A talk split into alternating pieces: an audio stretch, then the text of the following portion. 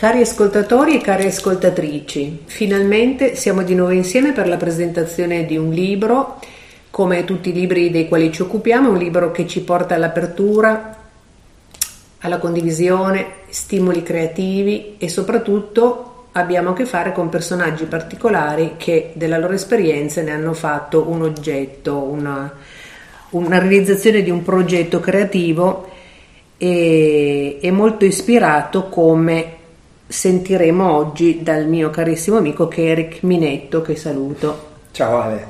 Io sono Alessandra Rito, sono la organizzatrice di questi incontri e in questo momento mi trovo a Upaya, che è la bellissima sede di Torino dove Eric organizza dei corsi, dove crea, dove scrive, e spazio che condivide con la sua compagna, che è una psicologa, anche lei molto legata al mondo dello yoga, al mondo della prevenzione e della terapia, forse anche. Sì.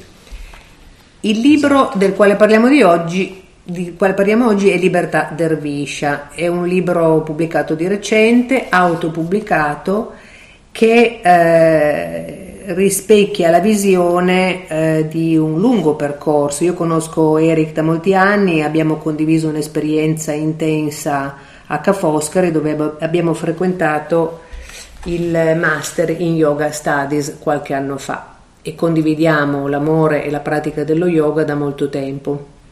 Caro Eric, io sono grata perché tu mi hai inviato il tuo libro, che ho letto con calma e poi riletto, nel quale ho sentito molta delicatezza ma anche molta forza. Dimmi se questo corrisponde a quello che tu volevi trasmettere.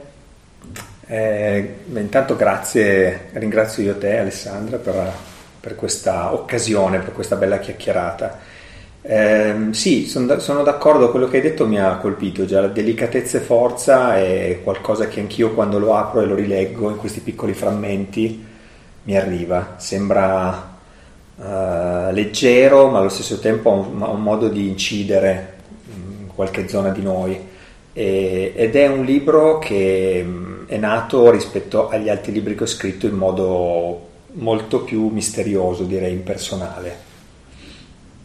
Ricordiamo brevemente i libri precedenti, così. Sì, ma io ho scritto, allora, appunto, ho pubblicato. Delineiamo un po' un percorso, sì, se vogliamo. Sì. Il primo libro che ho scritto, che si chiama Il blu più profondo del cielo e che è stato pubblicato da Insta Libri, è un libro di racconti su personaggi che sono stati un po' le mie stelle polari fin da ragazzo, no? Quelli di cui hai i poster appesi in camera, quindi scrittori, cantanti, viaggiatori, così. Poi ho pubblicato un libro che in realtà era, tu lo sai, la tesina che ho fatto per il master, appunto, in Yoga Studies, che è Yoga e poesia in Rilke, quindi è un saggio che mette in parallelo il processo creativo di questo famoso poeta Rilke con alcuni principi dello yoga. E poi ho pubblicato un libro che si chiama Ogni passo fa nascere una brezza, che è un resoconto romanzato di quando ho fatto il cammino di San Francesco, un po' racconta anche del cammino di Santiago che ho fatto l'anno precedente, e poi ho pubblicato Libertà Derviscia, che è l'unico, però, diciamo, l'unica autopubblicazione. A me piacerebbe sapere, prima di entrare nello specifico, che cosa lega e come si lega la tua forte e intensa radice nella parola, nella letteratura, nella poesia, perché tu ti sei laureato con Barbara Lanati, nordamericana, sì. E questa è una cosa che ti ha segnato, perché che ricordiamo con affetto, sempre. Che approfittiamo sempre, io con chiunque incontri ricordo sempre le fonti, i maestri e quelli che sì. Ci hanno dato l'energia e le ispirazioni. Sempre. Per poi evolvere nel gesto, perché la fisicità alla fine in un certo senso nasce anche da un linguaggio. Sì. E tu hai fatto un percorso del tutto particolare, che la parola non l'ha esclusa, diciamo così. No. Sì, quello è un aspetto sempre un po' difficile per me da inquadrare, però L'impressione, la mia impressione è che mi viene da usare una metafora di un fiore, per cercare di essere chiaro, che c'è tutta una parte più energetica, no? Su cui si lavora nella vita in qualche modo, che vedo un po' simile ai raggi del sole, no? Quando toccano, sfiorano un fiore chiuso.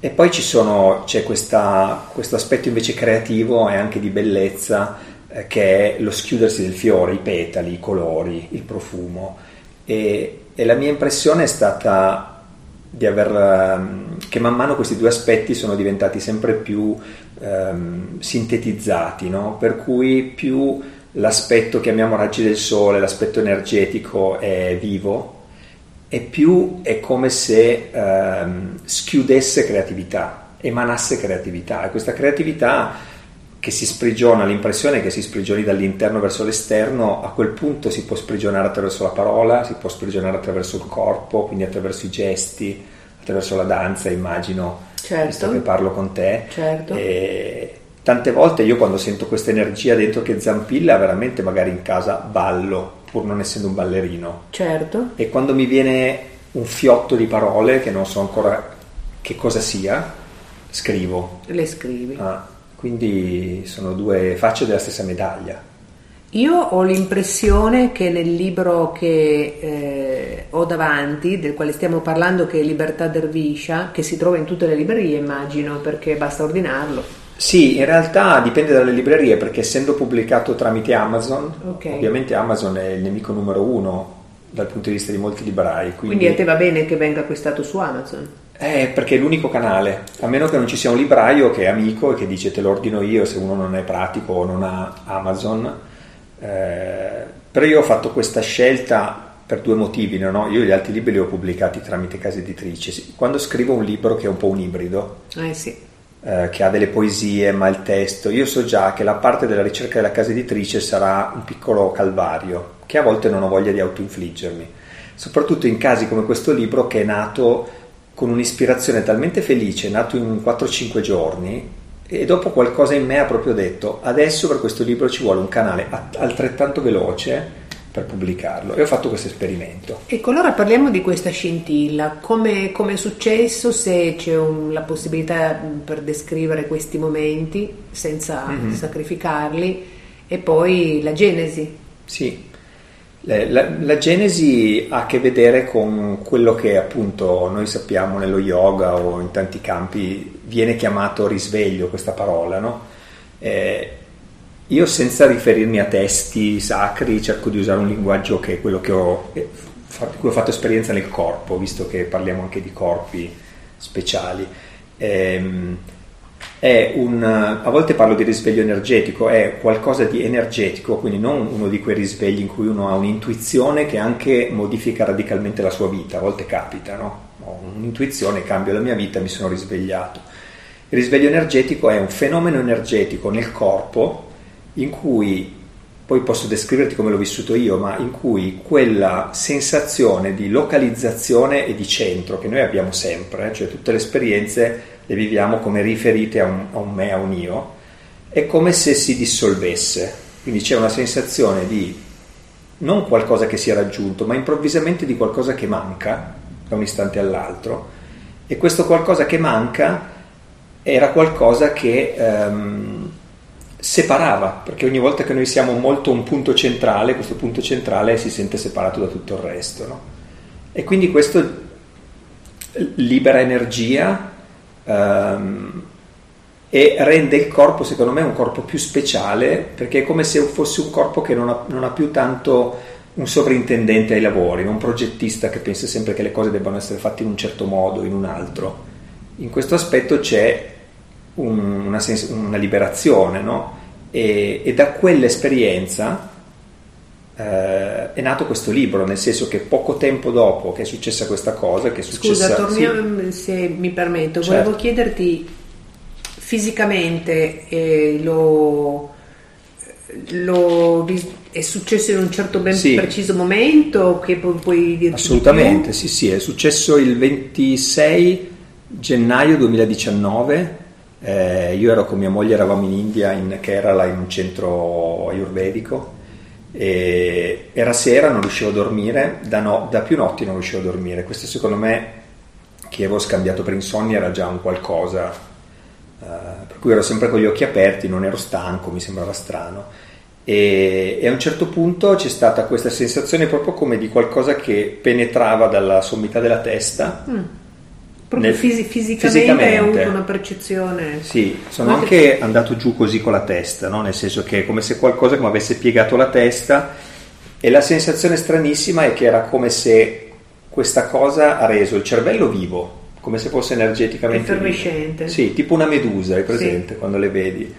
Ed era come se facesse degli affondi, cioè ogni tanto faceva tipo un po' ammorbidente, no? E poi andava in uno strato più profondo del cervello, e mi dava una sensazione stranissima, sai quando vai sott'acqua per andare a prendere una conchiglia, che l'acqua diventa sempre più fredda, più vai giù.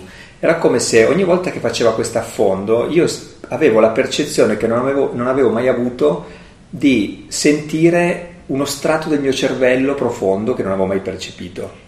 Allora, mi racconti questa cosa, non percepisco neanche un velo di paura, non ti ha inquietato la cosa? No, ecco, perché assolutamente no.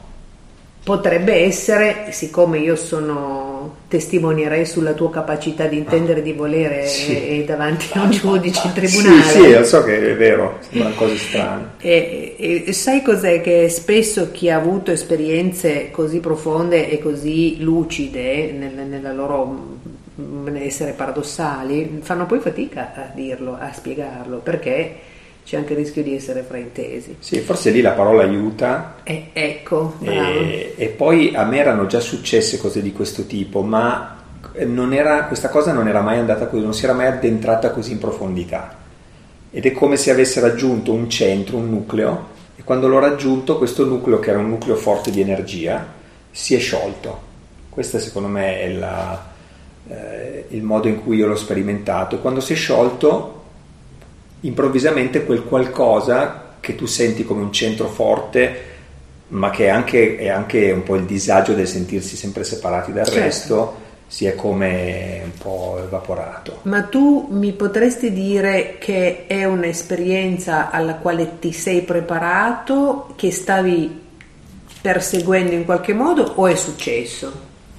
A me le due volte in cui è successa questa cosa sono paradossali, perché la prima volta che mi è successo prima di qualunque percorso spirituale, nel 2007. Come se fosse un'allerta, diciamo. Sappi che sono degli aspetti... Esatto, c'è qualcosa, no? E quella volta lì non mi sono spaventato, perché comunque è un qualcosa di strano, ma di bello e di liberatorio, non è qualcosa che fa stare male.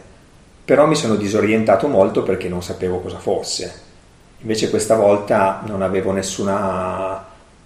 assolutamente nessuna paura, è qualcosa di molto intimo e naturale. Che però hai sentito il bisogno di condividere. Sì, è successo poi che dopo un anno che è successa questa cosa, un giorno, e anche questo testimonia un po' io direi dell'autenticità di come è successa questa cosa, no? Perché qualcuno poi mi ha detto, sei diventato un youtuber. E a me è suonato strano questo. Io un giorno ero in boxer, quindi potremmo dire in mutanda, anche se i boxer sono un po' più eleganti.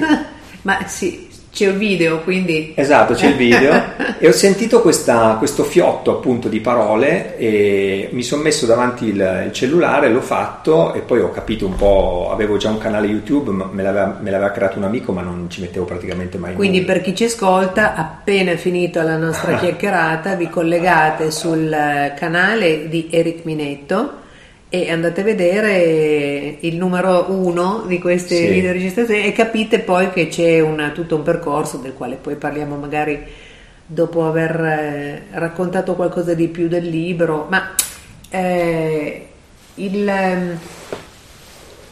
l'episodio del quale mi racconti ha un altro aspetto che io trovo rilevante, è quello che, malgrado tutta l'intellettualizzazione, voglio dire, abbiamo fatto dei master, studiamo, abbiamo fatto le formazioni, quindi a livello intellettuale c'è stato un grosso lavoro di concettualizzazione su temi Ecco, abbiamo vissuto con un po' di fatica questo lavoro così analitico, no? Sì.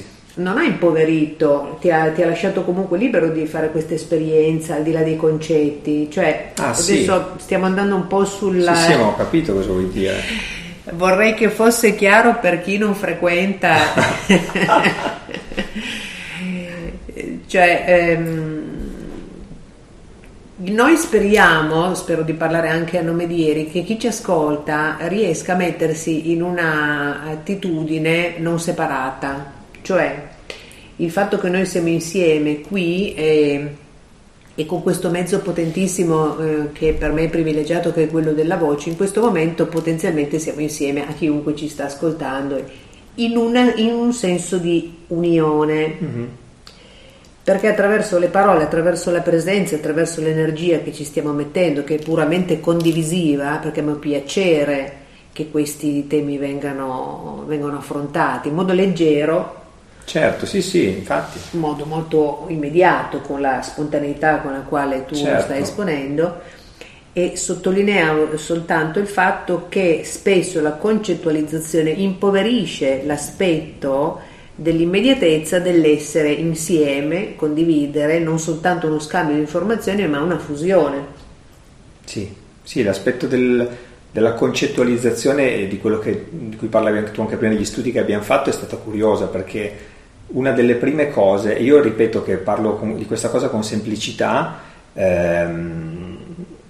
senza pensare di essere un illuminato, un risvegliato, non è quello, ma diciamo quello che succede, che è molto buffo, sembra quasi una barzelletta, è che quando mi è successa questa cosa e sono tornato dall'India, la prima cosa che ho fatto è stato prendere dei libri che avevo in soffitta, che erano libri, che ne so, di Jean Klein, di altri grandi maestri, che non ero mai riuscito bene ad afferrare, c'era qualcosa che mi sfuggiva, no? E nell'aprirli c'è stato come un senso di risonanza immediata, cioè è chiaro che è questo, no? Questa cosa di cui si parla è questa, ma non solo, il fatto è che quando tu guardi il libro, fosse anche la Bibbia, o fosse il Veda, o fosse il libro più sacro del mondo, e guardi di fianco la bottiglia dell'acqua, la bottiglietta dell'acqua che hai, quella cosa di cui stiamo parlando è la stessa.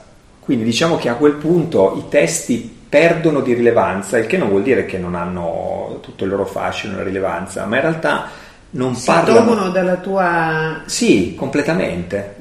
Perché è come proiezione di cosa c'è nel libro. Esattamente, perché le parole dentro i libri sacri sembrano indicare un tesoro nascosto da qualche parte, ma quel tesoro è anche il dorso del libro, è anche il tavolo su cui è appoggiato il libro, è anche la ciabatta che tu hai al piede mentre guardi il libro, e quella cosa lì ti fa veramente venire...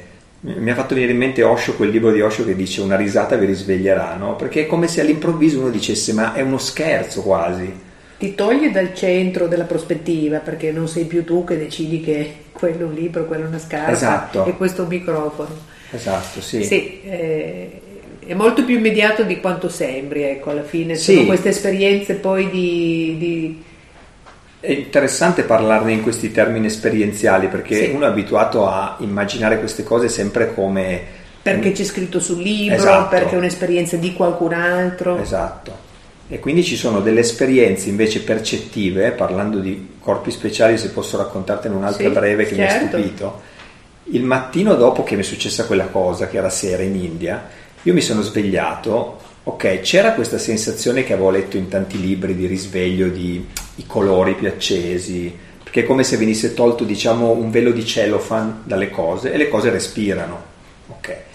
Però c'era che i miei occhi, proprio le pupille, facevano degli strani movimenti, come se ruotassero, adesso non mi si vedono, quindi come se ruotassero in alto e in basso in modo un po' nervoso, e quello di cui mi sono reso conto a un certo punto è stata un'intuizione, era che le mie pupille si stavano chiedendo chi stava guardando al posto loro, perché quando questo centro energetico è molto chiuso nel nostro corpo, a noi sembra di essere qualcuno che guarda fuori da due feritoie che sono gli occhi, ed è una vista settoriale. Certo. A un certo punto la visione, quando si apre questa energia, la visione è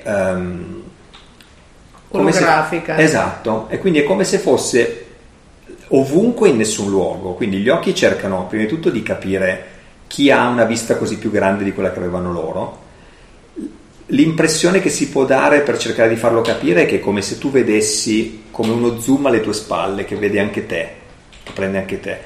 Però non è così, perché in realtà questa vista è anche di fronte, perché essendo ovunque diciamo che tutti i parametri, gli opposti tipo davanti, dietro, dentro, fuori, sì, è come se improvvisamente perdessero di consistenza e sono esperienze che il corpo prova e sono risolutive, nel senso che una cosa che posso dire, poi non si sa mai, è che non è che io ho avuto quell'esperienza che è durata un minuto, cioè quell'esperienza lì al momento è quello che è anche in questo momento, però in un modo molto semplice e naturale. Diciamo che questo è come una matrice, tu sai che da quel momento in poi assolutamente ti cambia uno spartiacque totale. Uno spartiacque, quindi c'è un prima e un dopo. A quel punto tu sai che la tua coscienza, se focalizzata in un certo modo, diventa espansa e non divisa. Esatto. L'unica cosa è che mi era già successo prima, a volte si parla di risvegli energetici temporanei o che si stabilizzano. Quello che avevo avuto nel 2007 era durato, non so, qualche ora e poi era come se questo grande zoom si richiudesse, poi ogni tanto si apriva e poi si è richiuso per 12 anni, che sono i 12 anni in cui io da lì ho iniziato poi un percorso. Se si stabilizza è una cosa che a un certo punto diventa talmente naturale che non te ne accorgi quasi più, però la vita è incredibilmente più semplice e fluida, perché non ti... è più orientato verso la pace e l'equilibrio che verso l'agitazione. Sì, ma anche l'agitazione, la rabbia, perché questa è una cosa curiosa. Che ci sono, che permangono. Ci sono, certo, però sono altrettanto libere del moto di compassione, di gratitudine, cioè non c'è in fondo un problema, perché un'energia di rabbia, diciamo, si esplode e si consuma relativamente alla situazione in cui sta accadendo. Sì, forse Rick Barré direbbe: chi è che è arrabbiato? Esatto, non c'è più quello lì arrabbiato che ha la storia su perché è arrabbiato, c'è una vampata e poi dici vabbè, scusa, dai, sono arrabbiato, oppure che bello arrabbiarsi, oppure sono ancora arrabbiato, oppure però è... scivoli, si fluidifichi le situazioni, non entri parte in un processo che poi non ha più... Nella storia del chi è arrabbiato, esattamente. Io vorrei chiederti se ti fa piacere di leggere, qualcosa. Certo. Intanto abbiamo un sottofondo di pioggia che devo dire che ci aiuta. E prima che partano i tuoni, che secondo me tra un po' ci sono già. Copriranno poi. Bellissimo questo. Ma vediamo che cosa potrei leggere. Forse potrei leggere... Guarda, io nel libro che ho lasciato a casa, ma adesso tu gentilmente me ne hai dato una copia, a me piaceva Essere due, pagina 26. Pagina 26. E stiamo parlando di Libertà Derviscia, il libro di Eric Minetto, appena pubblicato e da me molto amato. Vado? Sì. Essere due. La vita è energia senza confini, senza limiti, senza aspettative, senza propositi, senza fini o disegni provvidenziali, senza tempo, senza spazio e soprattutto senza senso. La vita non ha bisogno di avere un senso per essere vita. Solo gli uomini esiliati dalla vita hanno bisogno di darle un senso per sentirsi vivi. La vita è possibilità infinita e tra le infinite sue possibilità c'è anche quella di limitarsi assumendo, almeno all'apparenza, forme finite. Aperta parentesi. Ma ricorda, è solo un'apparenza, un sogno, un gioco di riflessi sull'acqua. In realtà nulla accade, nulla sta accadendo, anche se tutto sembra accadere. Chiusa parentesi. Tu sei una di queste apparenti forme finite. Sei una forma perché la vita ha deciso di manifestarsi attraverso il tuo corpo e sei finita perché nel momento in cui hai iniziato a credere di avere un corpo e di essere colui che abita al suo interno, essendo soggetto a nascita, sei anche soggetto a morte. La vita sogna attraverso di te il sogno della separazione e della dualità, dell'essere due, dell'io e del tu, del bene e del male, del giusto e dell'ingiusto. La vita sogna attraverso di te il sogno della separazione e lo fa attraverso la tua mente, che come una spada fende in due la stoffa del reale illudendosi che una delle pezze che si ritrova per le mani sia la più preziosa, che una delle due direzioni da prendere a ogni bivio della vita sia quella della salvezza, ma non c'è salvezza in alcuna direzione, perché ovunque tu vada, la mente continuerà la sua opera di separazione, spingendoti a ricadere in altre scelte apparentemente salvifiche, in realtà ingannevoli. Mi piace questa serie di immagini che secondo me si trovano un po' in tutto il libro. Sì, questo qui rimanda poi a questa immagine della stoffa, no? Che viene tagliata in due, rimanda anche a questa frase che è l'unica citazione che c'è nel libro, nel capitolo successivo, che dice: la tunica del Cristo non aveva cuciture, no? Che è una frase che c'è nella Bibbia. E che in qualche modo dice, a me piace questa immagine perché mi fa pensare che noi per una parte della vita siamo come degli esperti di patchwork, cioè siccome abbiamo questo centro interno che ha solo la possibilità di fare esperienza settorialmente, no? Guardo di qui, guardo di là, allora l'idea dell'unità per noi è raccogliere una serie di pezzi e c'è una parte dentro di noi che crede che mettendoli assieme a un certo punto la somma delle pezze farà la coperta, farà l'unità. Attraverso un percorso razionale. Esatto, ma questa frase dice: la tunica del Cristo non aveva cuciture, cioè la coscienza, se vogliamo, l'essere, non ha cuciture fin dal principio, quindi in qualche modo quello che c'è sempre in ogni istante è già sempre l'intero, ma c'è un'esperienza, chiamiamola illusoria, insomma poi lì ognuno ha le scuole hanno le loro teorie, questo velo, come viene anche chiamato, che fino a un certo punto ci fa percepire di essere noi una pezza. Io mi sento una pezza, ma ho la sensazione di essere qualcosa di più e quindi vado in cerca di altri pezzetti che...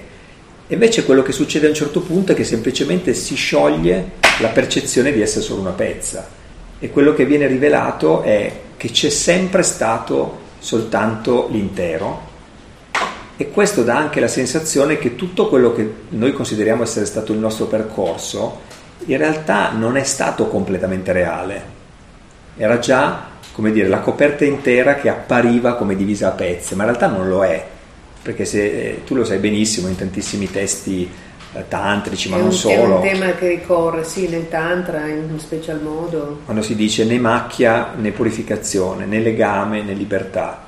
È un passare attraverso senza, quindi senza è qualcosa percepire che... l'opposto. Sì, sì. Oppure la ricaduta che poi questo ha, chiamiamolo sulla vita personale tra virgolette, è che il rapporto con gli opposti diventa molto più una danza, una cosa più libera, perché più dialogico, più sì, interattivo, perché tu non hai più l'illusione che uno dei due opposti sia giusto. E una frase che è un po' provocatoria in questo libro, non so se tu l'hai notata, quando si dice: per ogni santo che nasce un assassino, no? È un po' provocatoria, ma... Sì, è una compensazione... È come dire nelle storie, nei film, no? E anche nel teatro della vita. Sì, è molto a che fare anche con il Tao questa visione, perché integra proprio aspetti in modo dinamico, opposti che si... Certo. È un continuum, è un equilibrio che non è statico. Esatto. È una ricerca continua, perché se non c'è poi uno squilibrio, se non c'è poi... Esatto. E dove i personaggi non possono mancare. In effetti, se noi pensiamo, non vorremmo che ci fossero i ladri e gli assassini, ma se guardiamo dall'inizio della storia del mondo, che cosa vuol dire? Ci sono sempre, sì. Cioè è come fossero i personaggi del presepe, e non ne può mancare uno, perché se ne manca uno il dramma, questa specie di grande racconto, non puoi neanche più dire che esiste il bene, no? Se non c'è quell'altro che ti fa da male.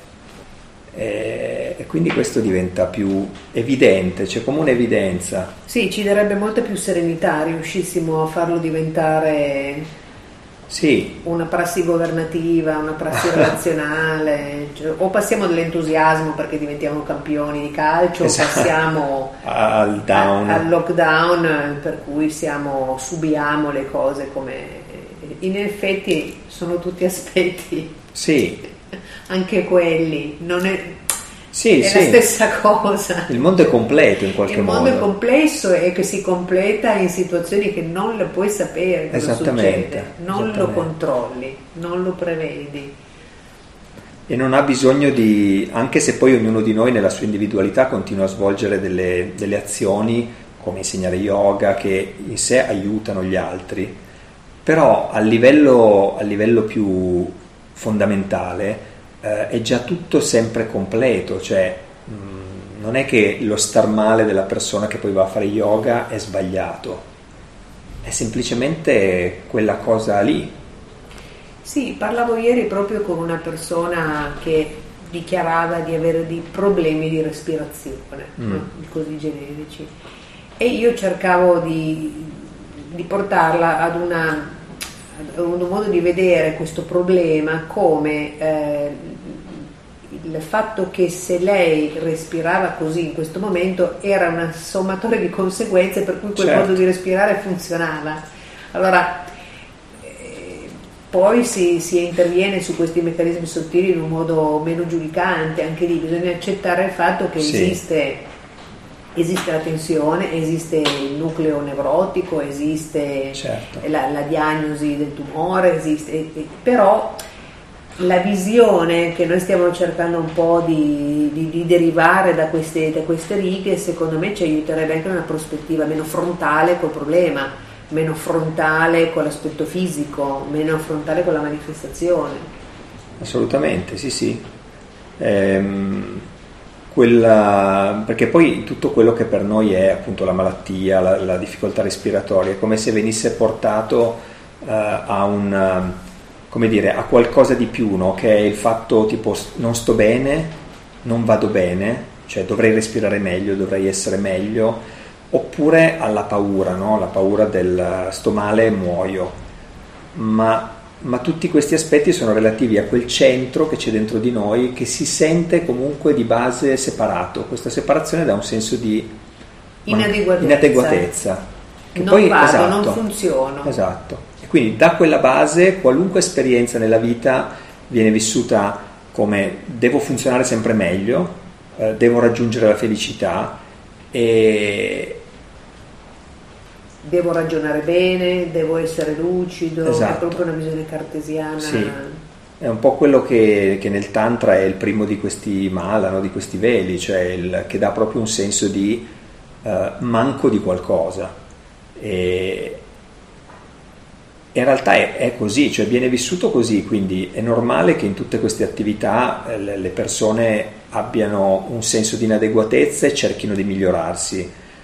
Però illusoriamente c'è la sensazione che quel centro, quell'io, possa arrivare un giorno al traguardo che si prefigge, cioè la felicità, la respirazione perfetta, che ne so, il praticante di yoga illuminato.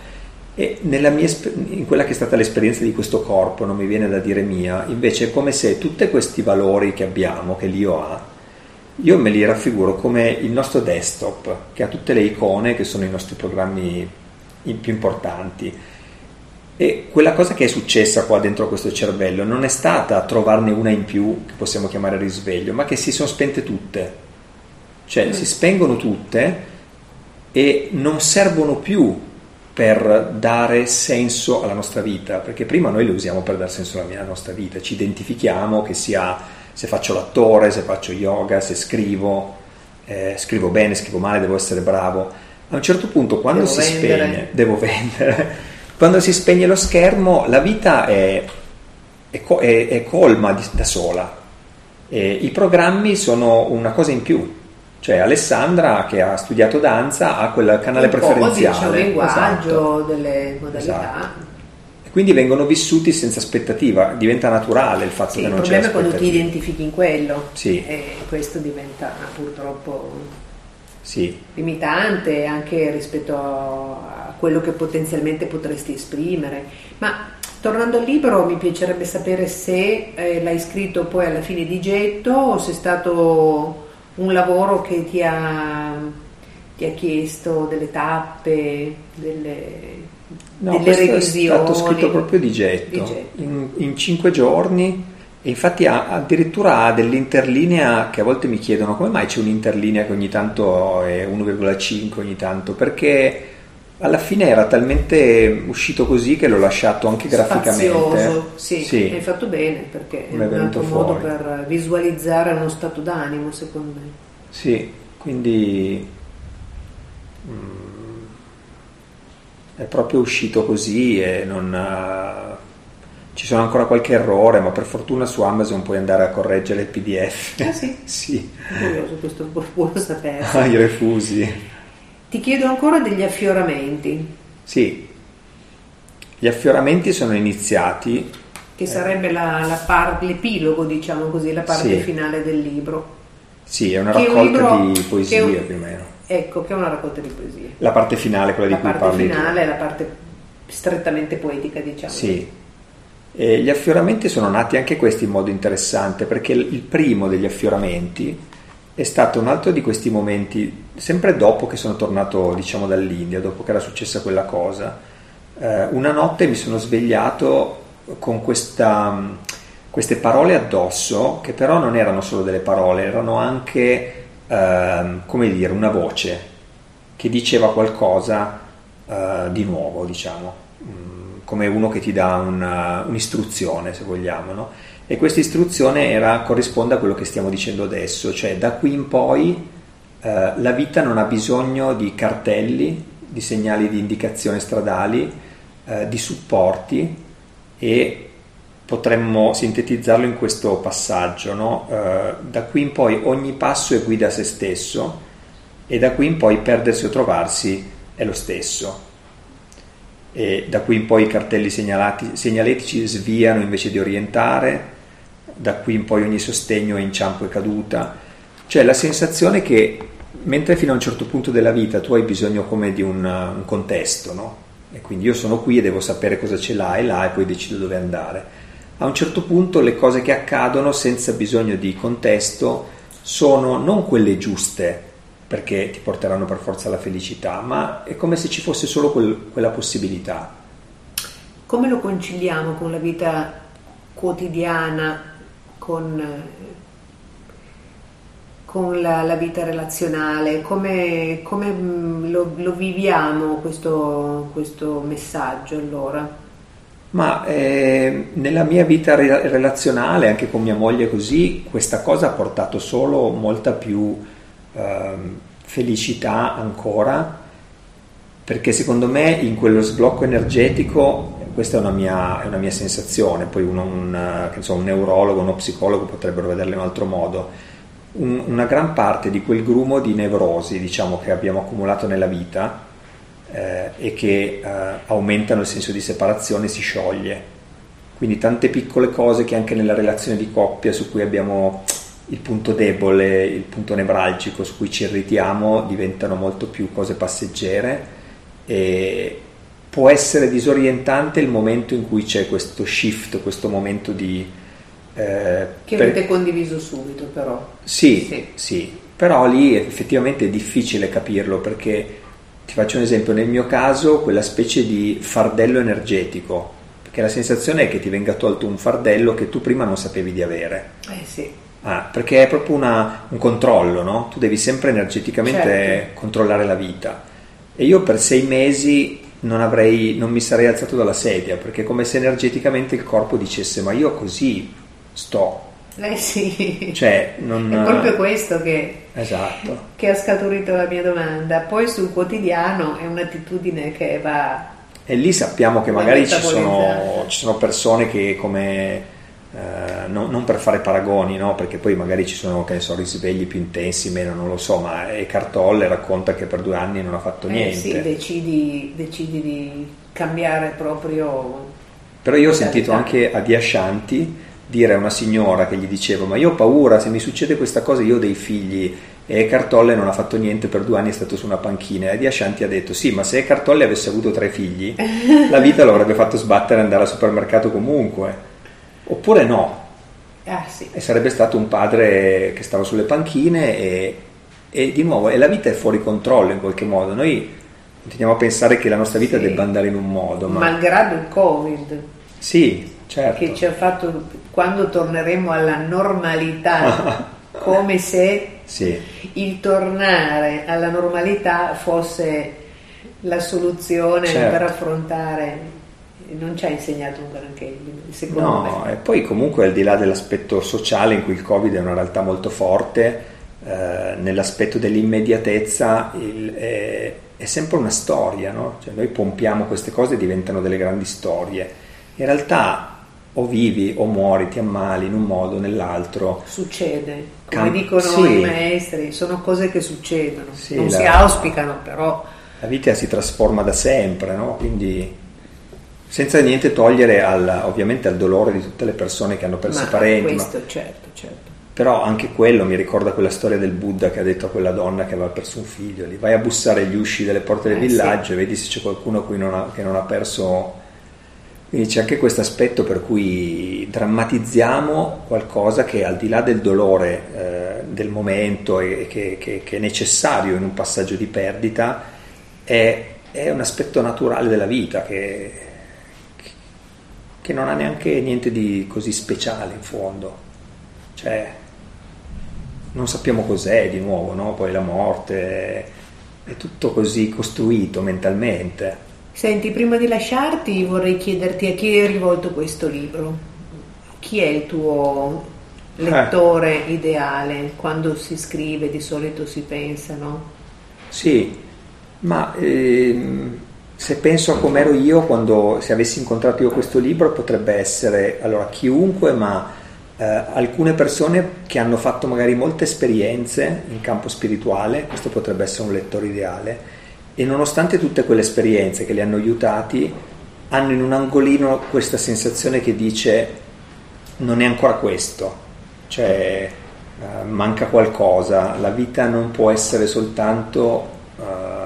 questo stare bene, stare meglio, ma con un gioco costante di equilibrismo che comporta un sacco di fatica e di sforzo e sofferenza comunque e quindi può essere indicato a chi o ha già sperimentato tanto e gli sembra che comunque non ha trovato quello che cercava oppure magari anche ai giovanissimi che invece proprio per una freschezza e non ancora troppo strutturati, magari leggendo questo messaggio, pum, magari si aprono come dei fiori, chi lo sa. Certo, è una bella prospettiva. Io ti sono molto grata del tempo che mi hai dedicato. Grazie anch'io a te, molto. Invito chi ci sta ascoltando ad andare a vedere Eric. Potete cercare il suo canale YouTube, vedere i suoi video, ascoltare le sue lezioni e nel suo sito vedere quali sono le attività che propone come insegnante, come scrittore e come formatore. Arrivederci al prossimo episodio. Ciao Eric. Ciao Ale, grazie. A presto.